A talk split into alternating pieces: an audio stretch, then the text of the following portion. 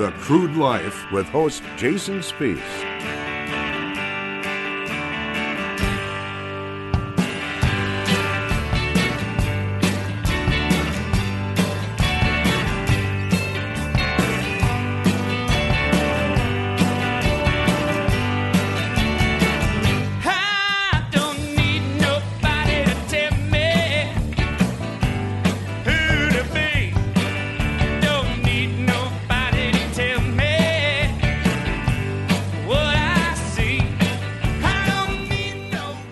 Welcome to the Crude Life Week in Review. My name is Jason Spiess. Thank you, folks, for joining us here this week on the Crude Life Week in Review, a place where we take the week's best interviews and we put them together in a nice week in review package for you. And of course, you can access the exclusive full length interviews anytime you'd like at thecrudelife.com. That is thecrudelife.com.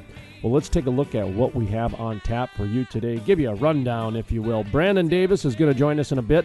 Swan Energy, they're buying leases, another 500 wells, 40,000 acres as they pursue their push towards natural gas. They're going to go heavy natural gas, not so much on the oil side, but the natural gas side. So if you've got some leases you're looking to sell, stick around. Brandon Davis with Swan Energy is going to talk about why they're looking for those leases.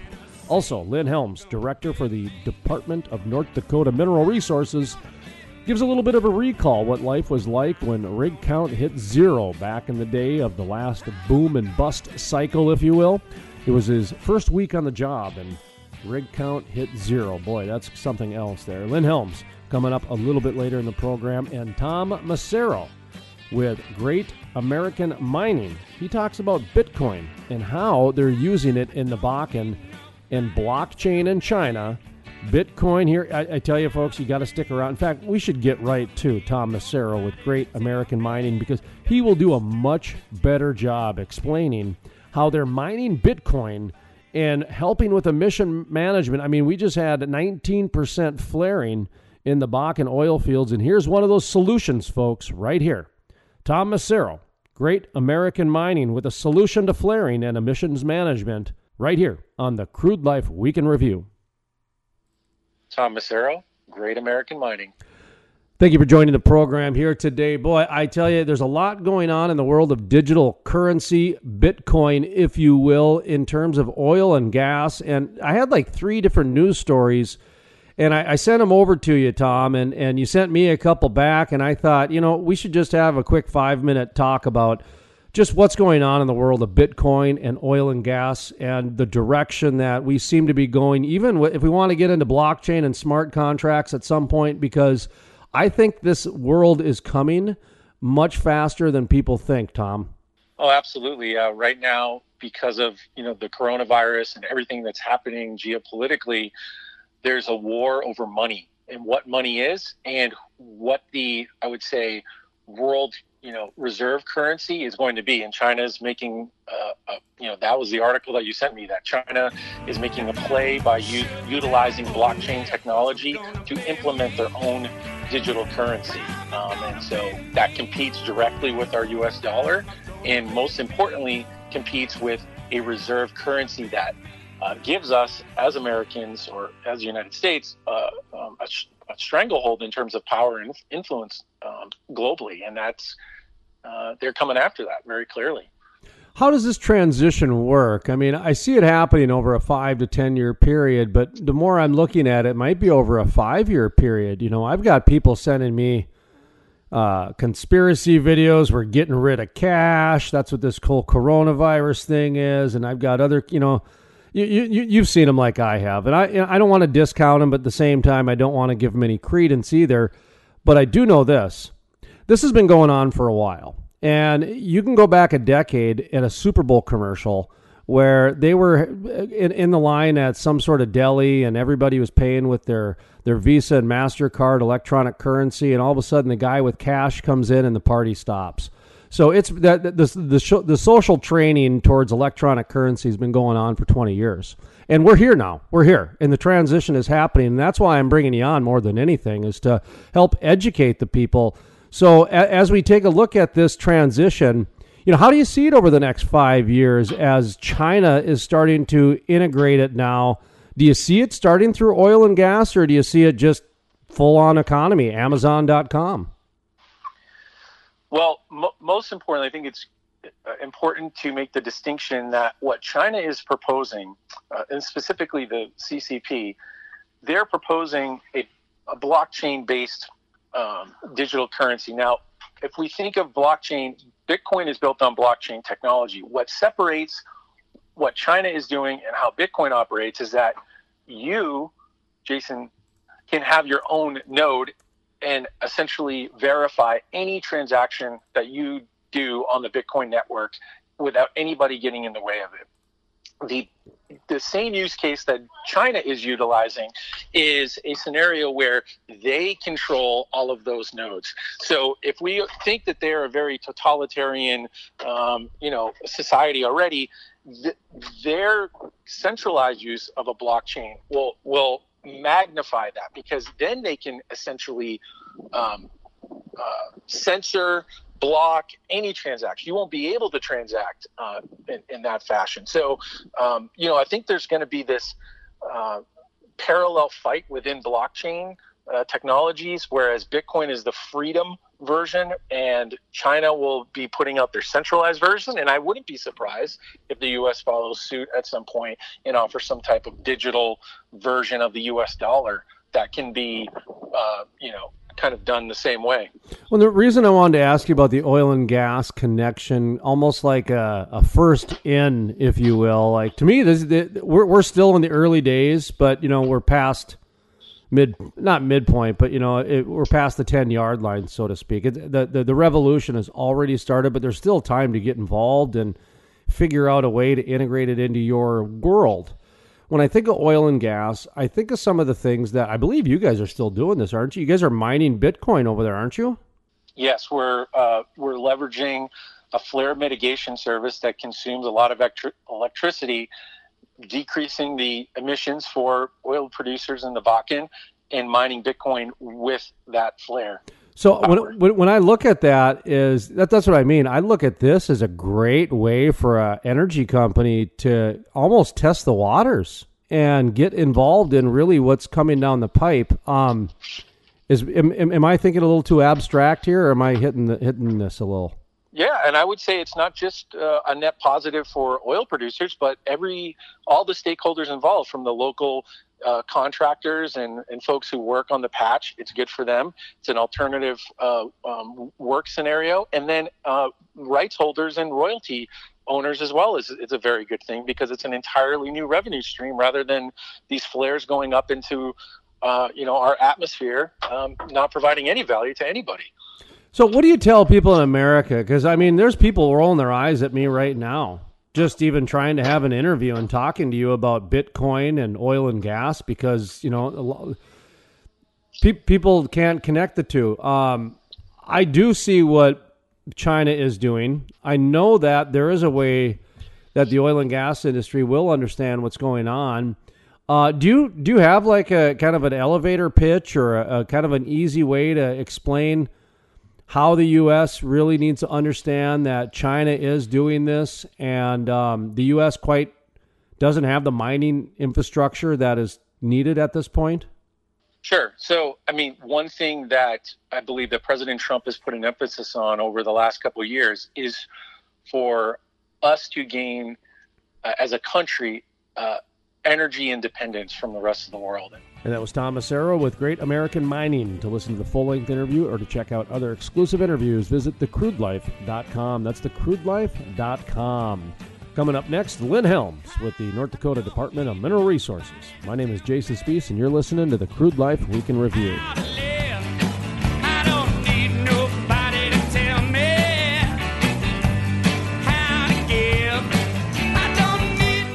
To listen to the full length interview, visit thecrudelife.com. I don't need nobody to tell me if I should die or live. Cause I'm The gonna Crude Life is sponsored in part by Historic, the first full conversion refinery to be built in the U.S. in over 40 years. Innovative, the cleanest, most technologically advanced downstream project ever. The model for future shale basin projects. Groundbreaking. The Davis Refinery. The Crude Life with host Jason Spiess.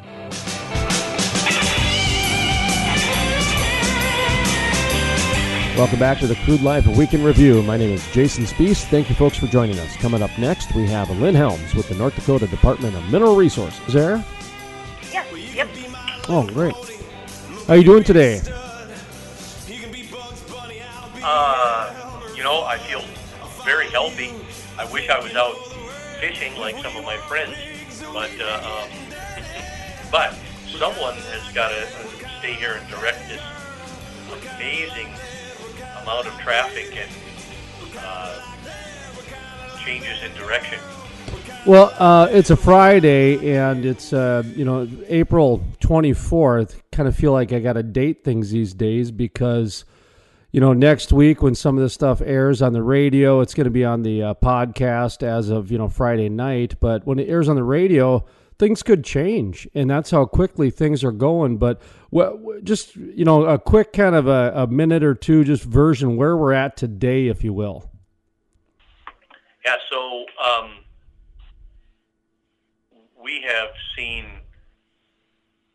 significant additional shut-ins this week in in response to the negative price signal, the, the negative WTI price signal that industry saw on Monday, uh, Tuesday, Wednesday, Thursday of this week. and we've seen uh, our best estimate is uh, around 1,200 additional wells shut in, and uh, about 110,000 barrels a day additional shut in.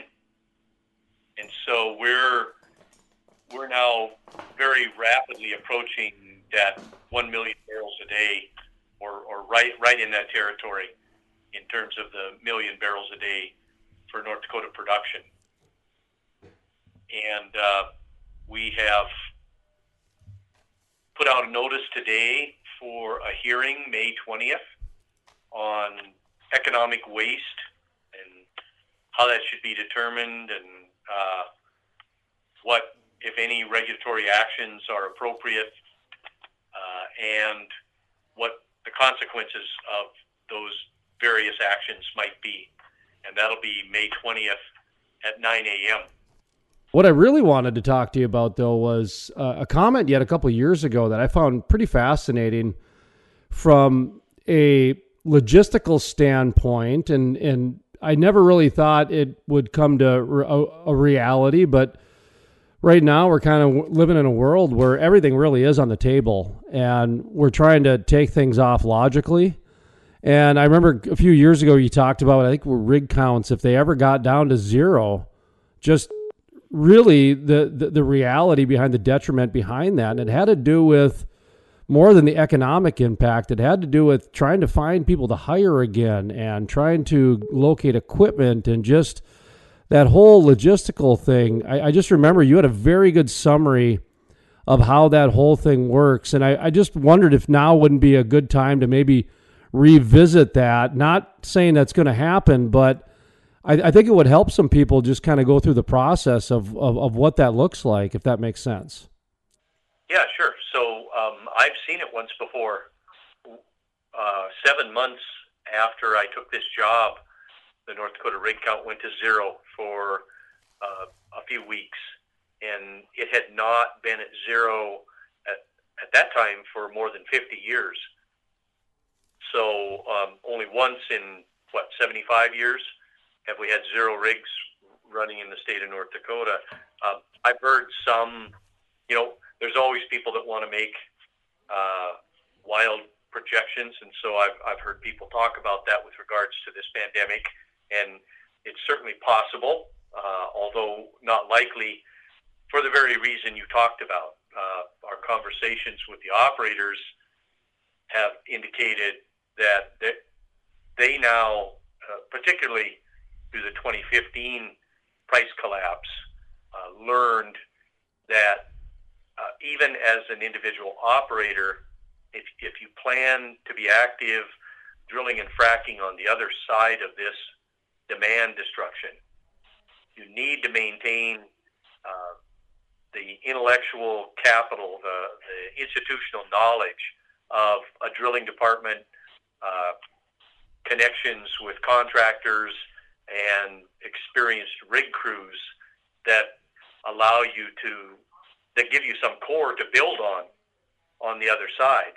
And those companies that went to zero in terms of drilling rigs uh, encountered an enormous amount of inertia when they attempted to uh, come back out of that and get back into the business of, of drilling and completing wells.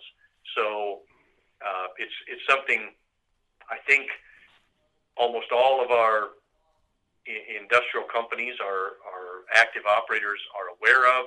They're all doing their level best to hang on to one or two drilling crews and some shared frac crews uh, so that they don't lose that institutional knowledge and all of a sudden they're in uh, a position where the, the inertia of zero makes it slow or, or near impossible to get back up to speed. How about what's next for for some of these these operators, some of these people, you know, looking for work, that sort of thing, that are kind of in limbo. And what I mean by what's next is, you know, there is a little bit of a lull obviously going on. Some people are doing some homeschooling, some people are doing some online training. You've got, you know, people are advancing their careers and their lives and and maybe in the oil and gas sector still and you and I have talked about just kind of rethinking rig counts for a lot of different reasons. Nothing's been defined before, but along those lines about looking at, you know, the the way rigs operate today, is there a direction that maybe people should be thinking when it comes to recertification, training, artificial intelligence?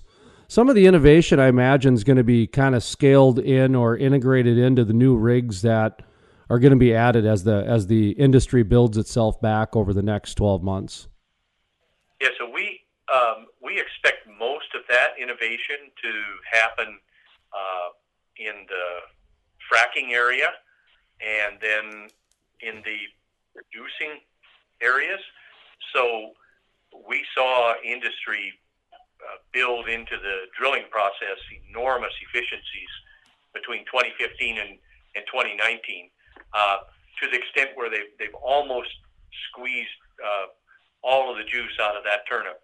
But, Mhm. you know, there- there's, there's probably still some improvements yet to be made. But, uh, you know, they've almost reached the, the physical limits of how quickly you can can drill 20,000 feet and properly cement a well. Now, if somebody comes up with a, a incredible innovation on, on some new type of cementing material that that allows uh, more rapid turnaround there in the stages of the well, that, that all bets are off, I guess. But you know, they're already drilling a 20,000 foot well in 10 days, so there's not a lot there. But on the fracking side, uh, there's, I think, a lot of efficiency to be gained. Uh, we were just starting to see people implement artificial intelligence in the in the process of controlling the the pumps, the rates, and the pressures, and uh, that you know allowing the frac stages that went before to inform the, the computer of what, what to expect and, and how to respond. Uh, and they can respond much quicker than human beings can to, to the signals that are coming in terms of rate and pressure. And then we're really starting to see uh, people get into uh, a lot more electronic data collection and Mm-hmm. uh, AI control of producing wells, the artificial lift systems, um, the the way they operate, and uh, can can ramp up and down with production. There, there's a lot to be gained there. And that was Lynn Helms, Director for the Department of Mineral Resources in North Dakota. To listen to the full length interview or to check out other exclusive interviews, visit thecrudelife.com. That's thecrudelife.com. Coming up next, Brandon Davis with Swan Energy talks about how and why they're buying all kinds of natural gas leases right now with the opportunities coming down the pipe. Brandon Davis coming up next. My name is Jason Spiess. This is the Crude Life Week in Review.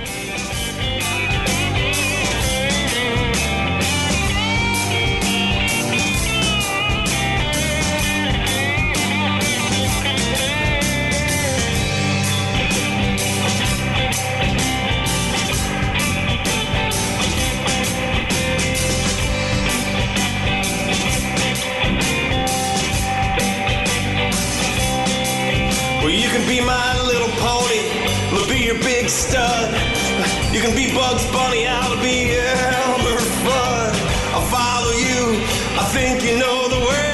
If we were pigs, we'd be getting dirty. We're kinda like that, we're kinda like that girl. We're kinda like that, we're kinda like that. We're kinda like that, we're kinda like that girl. To listen to the full length interview, visit thecrudelife.com.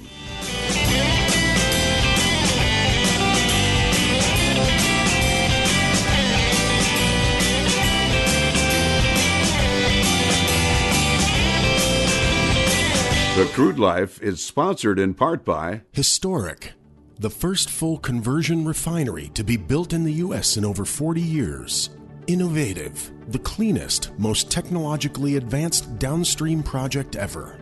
The model for future shale basin projects. Groundbreaking. The Davis Refinery.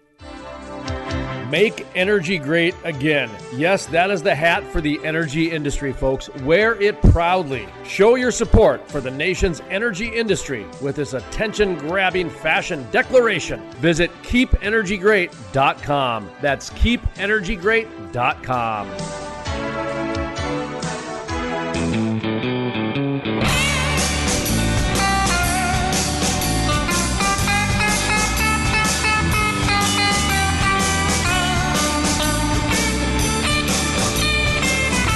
Welcome back to the Crude Life Week in Review. My name is Jason Spiess. Thank you, folks, for joining us. Coming up next, Brandon Davis with Swan Energy. Brandon Davis, Swan Energy. Thank you for joining the program here today, or the program, depending on what part of the country you're in. We've got some fantastic news, folks, some exciting news here because the world has not stopped in the world of oil and gas. We've got one of the companies out there that is out getting some deals done, putting some momentum forward, if you will. We've got Brandon Davis, Swan Energy, joining us to talk about some.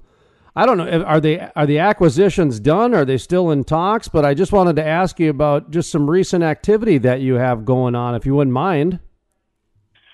Uh, we are in the process of due diligence on our first acquisition, uh, and we are in negotiations on two more uh, right now. So I guess my So- my next question is: is that is just the the start of things, or is this just you know a couple properties or a couple not properties, uh, a, a couple acquisitions that you had eyes on because um, it's it's exciting news. I think that just anybody's out there moving ahead. You know what I mean?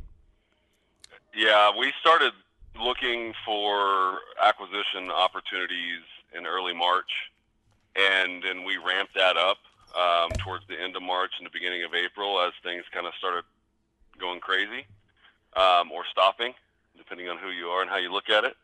Um, but we we did we've looked at uh, about a hundred or so um, potential acquisitions, and this is the beginning of uh, what we plan to pursue for the next six months. Six months, um, we're planning on making acquisitions.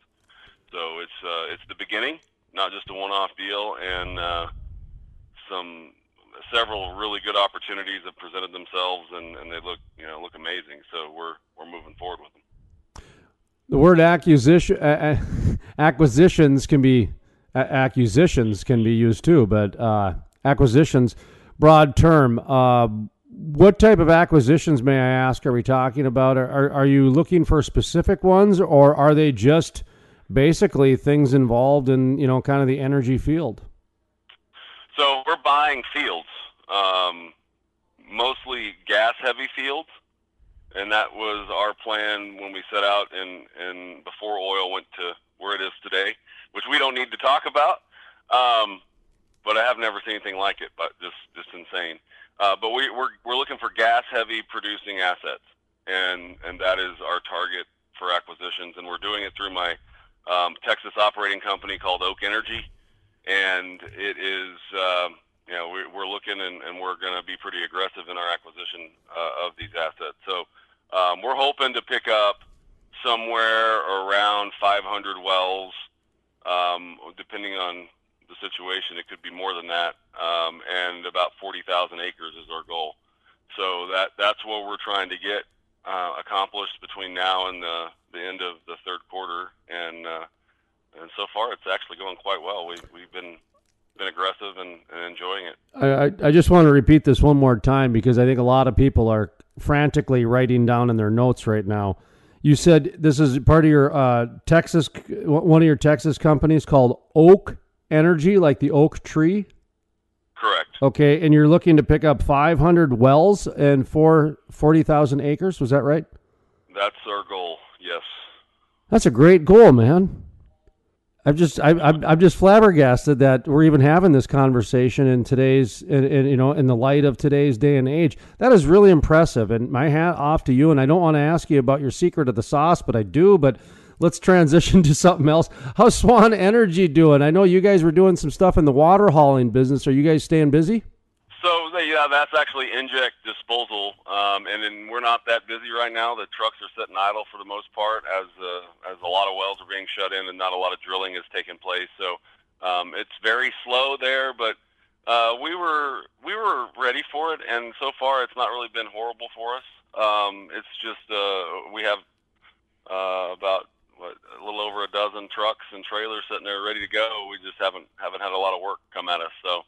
Um, that's it's not going very well, but it's not bad either. Uh, it's very manageable because most of the drivers are hourly, so um, it's it's working out okay. It's just you know there's just you can't control what everybody else is doing, and I I was on a call last week um, and heard rumors of you know as much as 40% of the production in, in certain areas being shut in in the next few months. Um, so we'll see what happens with that. Um, but for my acquisitions, that's actually a really good thing. So um, not so good for the trucking company though. Uh, Well- but hey, you win some, you lose some. Yeah, well, that's why you diversify, right? You know, you got to kind of you got to k- keep things going when the other sides aren't doing as well. I, I, um, I did want to ask you about that. I, I'm not sure your comfort level on something like this, but with that amount of production going down, and you know, Texas Railroad Commission's talking about stepping in and possibly controlling production. We talked about the nationalizing oil, I think, last time, where when that was floating around. You're looking, you know, you're you're in opportunity mode right now. I would imagine that you're paying attention to that type of discourse pretty closely. We have to. Uh, we have to, and that's primarily why what we're focusing on is, is natural gas because it's not the international markets don't impact it as much. Um, and uh, as they shut in oil production, there will be less gas production from the wells that we're producing it with oil, um, and the price should be decent. So we'll see. Um, but that's you know that's really how simple our our plan is. I mean, there's obviously more to it, but but generally speaking, we're trying to stay away from heavy oil pro- production and, and lean towards the gas. And um, we were already in that mode before this happened, um, and it just amplified our um, our, our vigor really because it, as soon as as soon as the price started going down, it it made what we were looking at potentially doing look a lot better, and so we got pretty aggressive. I'm not sure if you've seen the movie Planet of the Humans or not, but I did have a chance to watch it over the last weekend, and I thought it was a pretty good movie for people in the oil and gas industry to see because it did a couple things. One, it basically exposed uh, the the kind of the business behind the green energy movement, which I know the oil and gas people have been trying to do for a long time, but this this film did a decent job of it. And the other part it showed was what we've been trying to do here on the crude life for a while is talk about natural gas as that bridge to whatever we're doing next. And it's so needed on so many different parts of it. And I remember you had something to do with NASCAR, and I remember interviewing the president of Jiffy Lube a number of years ago in Jackson Hole, where they were talking about synthetic uh, motor oil made out of natural gas, and I it just blew my mind all the different innovations happening with natural gas and just all the different areas it was used. And then to hear you, you know, you guys were ramping towards that too. And after seeing Planet of the Humans, I don't know if you've seen that movie or not, but can you talk a little bit about just where you see natural gas going and, and why you're so, I don't know if all in is the right word or doubling down or, you know, laser focused, whatever the phrase is you want to use, but it's, it's perfectly clear that you guys are definitely focused on natural gas. I've not seen the movie, um, but I pay attention to a lot of things. You know, primarily people with a lot more money than I have. Um, Jerry Jones is one of them, and um, he's been on heavy, like very, very bullish on gas for for a while, and made some acquisitions because of it. And so, you know, that, that's that's what I watch, and then you know a little bit of common sense. Uh, with the coal industry dropping down, there's going to be more need for gas as well. Um, so there's a, there's a lot of factors that lead uh, led me to uh, to get in more heavily in, in the gas, and and that's um, just paying attention to, to the world. I mean, it's it's funny because as we were sitting there last Monday, was it last Monday, watching the oil price go negative thirty-seven dollars or whatever happened. It was insane to see that. Never in my life that I uh, like. I don't. Even, I still don't understand how that happened. Um, but nevertheless, gas prices crept up through that period, and so uh, it, it was very much a sign of uh, we- we're we're thinking right, looking at things right, just watching all that take take place. It was very interesting, and it gave me more confidence. Um, following following watching all that crazy go on. So Does it matter? way we're headed. Does it matter where your gas fields are? Are you looking at certain areas? We're only looking in Texas. Okay. A little bit. We're, we're we're we're open to Oklahoma, but right now our our primary focus is Texas. We've turned down some opportunities in New Mexico, um, and you know, looked at some great opportunities in Oklahoma, but it was it was for what it was. It wasn't worth it um, for us to move that far. So we're primarily looking Texas um, Texas assets. And that was Brandon Davis with Swan Energy. To listen to the full length interview or to check out other exclusive interviews, visit thecrudelife.com. That's thecrudelife.com. My name is Jason Spiess. This is the Crude Life Week in Review. You feel a little dizzy. You're talking kind of silly, like you have plans to save the world. Just remember your task will only last if you don't take off your mask. When the outside's chilly, the inside is warm. You've been wishing you never been born. All I can say is that you try to behave and try not to get your mind blown.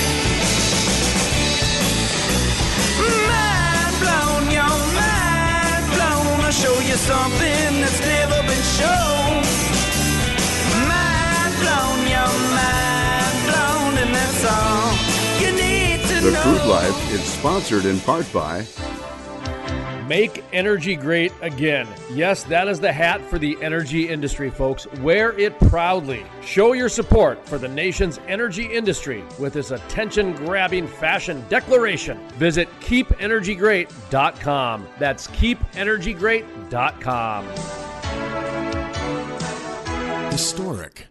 The first full conversion refinery to be built in the U.S. in over 40 years. Innovative. The cleanest, most technologically advanced downstream project ever.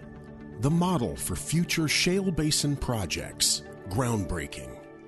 The Davis Refinery.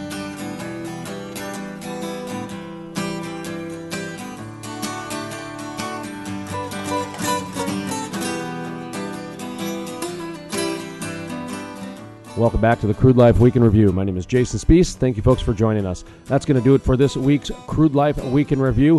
What we're going to do now, folks, by the way, if you want to check out any of our exclusive interviews, go to thecrudelife.com. That is thecrudelife.com. But right now, we're going to hand it off to a voice from 1965. And this is a monologue aired across the public airwaves, and I think it's applicable for today. So we're going to conclude the Crude Life Week in Review with a monologue from 1965. Now then, what makes a nation strong? Taxes? There's nothing new about those either. The first income tax was paid by Abraham. It was written on a rock by the hand of divinity and handed to Moses at the top of Mount Sinai. And you might want to remember this. It was at the flat rate of 10%. It promised the wrath of God on anybody who tampered with or violated that law. Christ was born in Bethlehem because Joseph was on his way to pay his taxes. Joseph was a relatively well to do landowner of the house and lineage of David. Yet the taxes exacted by Caesar Augustus were so exorbitant that he didn't have enough money left over to employ a trusted messenger for the mission, so though his wife was great with child, he made the journey himself. And Christ was born in Bethlehem because Joseph was on his way to pay his taxes. And Christ was born in a manger because there was a housing shortage when he got there. Our problems are not new. At Runnymede, the Magna Carta was handed to King John on the end of a sword, denying to royalty the right of unlimited taxation. Yet you know it was for us, the American people, to become the first in recorded history ever voluntarily to surrender our rights to private property. Oh, yes, we did with an innocent sounding constitutional amendment, the 16th, which says that Congress shall have the power to lay and collect taxes on incomes from whatever source derived. And we forgot to put any limit on the extent to which we could tax ourselves. Conceivably, we could be taxed out of all private property. We could be taxed not 70%, 80%, 90%, but 100%. We could awaken one morning and find that the government owns the farm and the house and the car and has a mortgage on the church legally.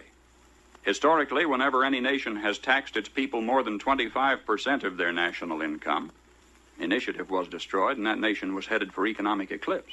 Well, presently, the American people are being taxed 33% of their total income. History says we'll roll forward on momentum for a little while, but we'd better get some more gas in the tank pretty quick. You see, ours is not the first by George good government to arise on the world stage. There have been several. Rome, Spain and Greece and China, and each enjoyed about 150 years at its zenith.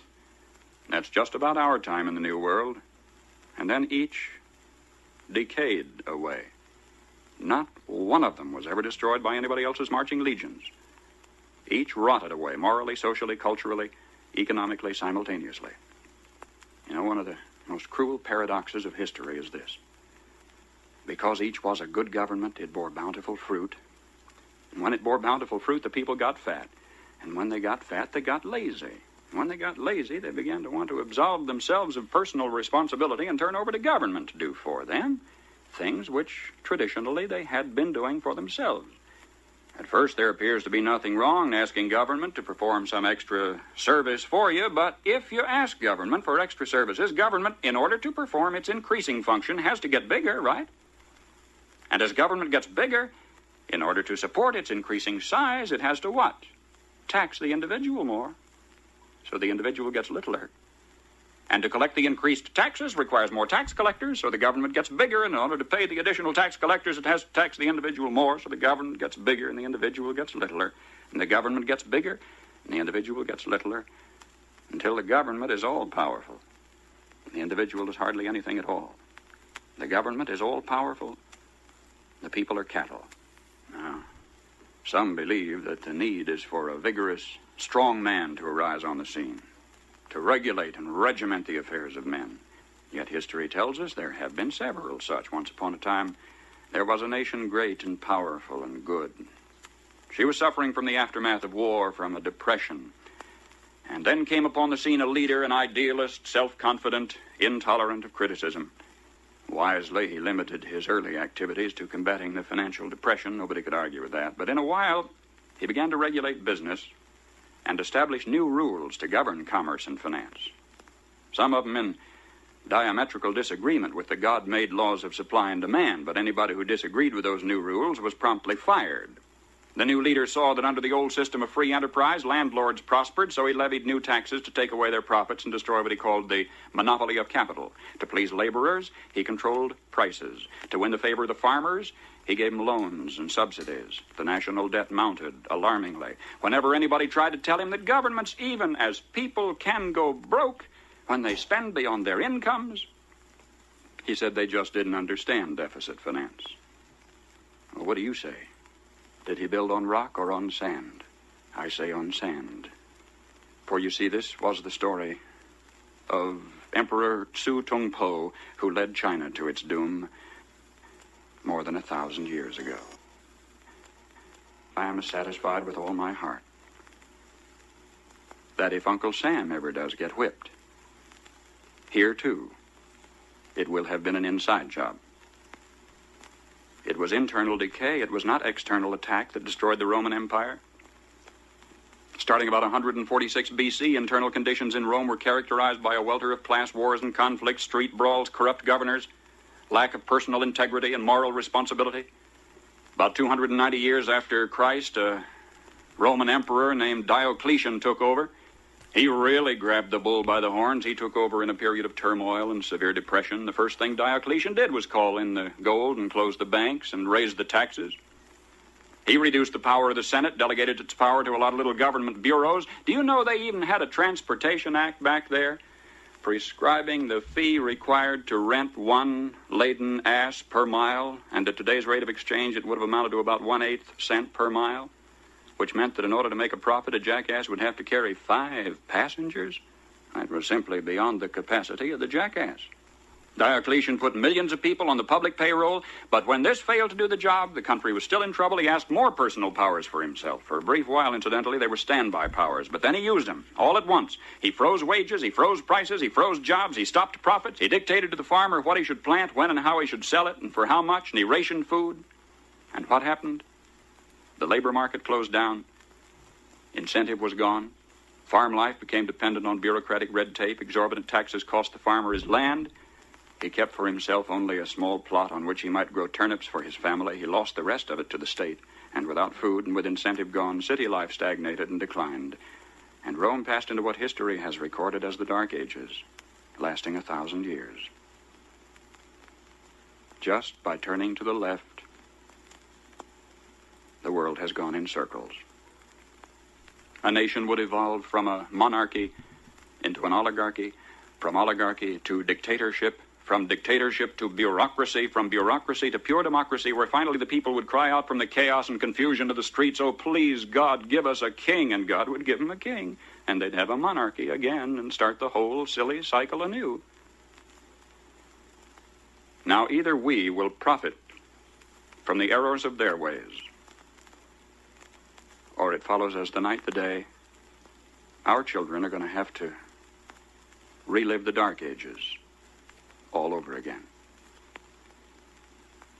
How come, after thousands of years of experiment, our new nation has come so far so fast? All this in less than 200 years. What is the secret of our success? Well, I think it had to do with a basic American's creed. Perhaps it never passed the pioneer's lips in this form, but if it had, I think he would have said something like this I believe in my God, in my country, and in myself. I know that sounds like a trite, too simple thing to say, and yet it's a rare man today who will dare to stand up and say, I believe in my God and my country and in myself, and in that order. When the early American pioneer first turned his eyes toward the west, there were only Indian trails or traces, as they were called, for him to follow through the wilderness. Do you know today you can roller skate from Miami to Seattle? From San Diego to Plymouth Rock? In this little bitty instant, as historical time is measured, our 7% of the Earth's population has come to possess more than half of all the world's good things. How come? Well, sir, when that early pioneer turned his eyes toward the West, he didn't demand that somebody else look after him. He didn't demand free education. He didn't demand a guaranteed rocking chair at eventide. He didn't demand that somebody else take care of him if he got ill or got old. There was an old fashioned philosophy in those days that a man was supposed to provide for his own and for his own future. He didn't demand a maximum amount of money for a minimum amount of work. Nor did he expect pay for no work at all.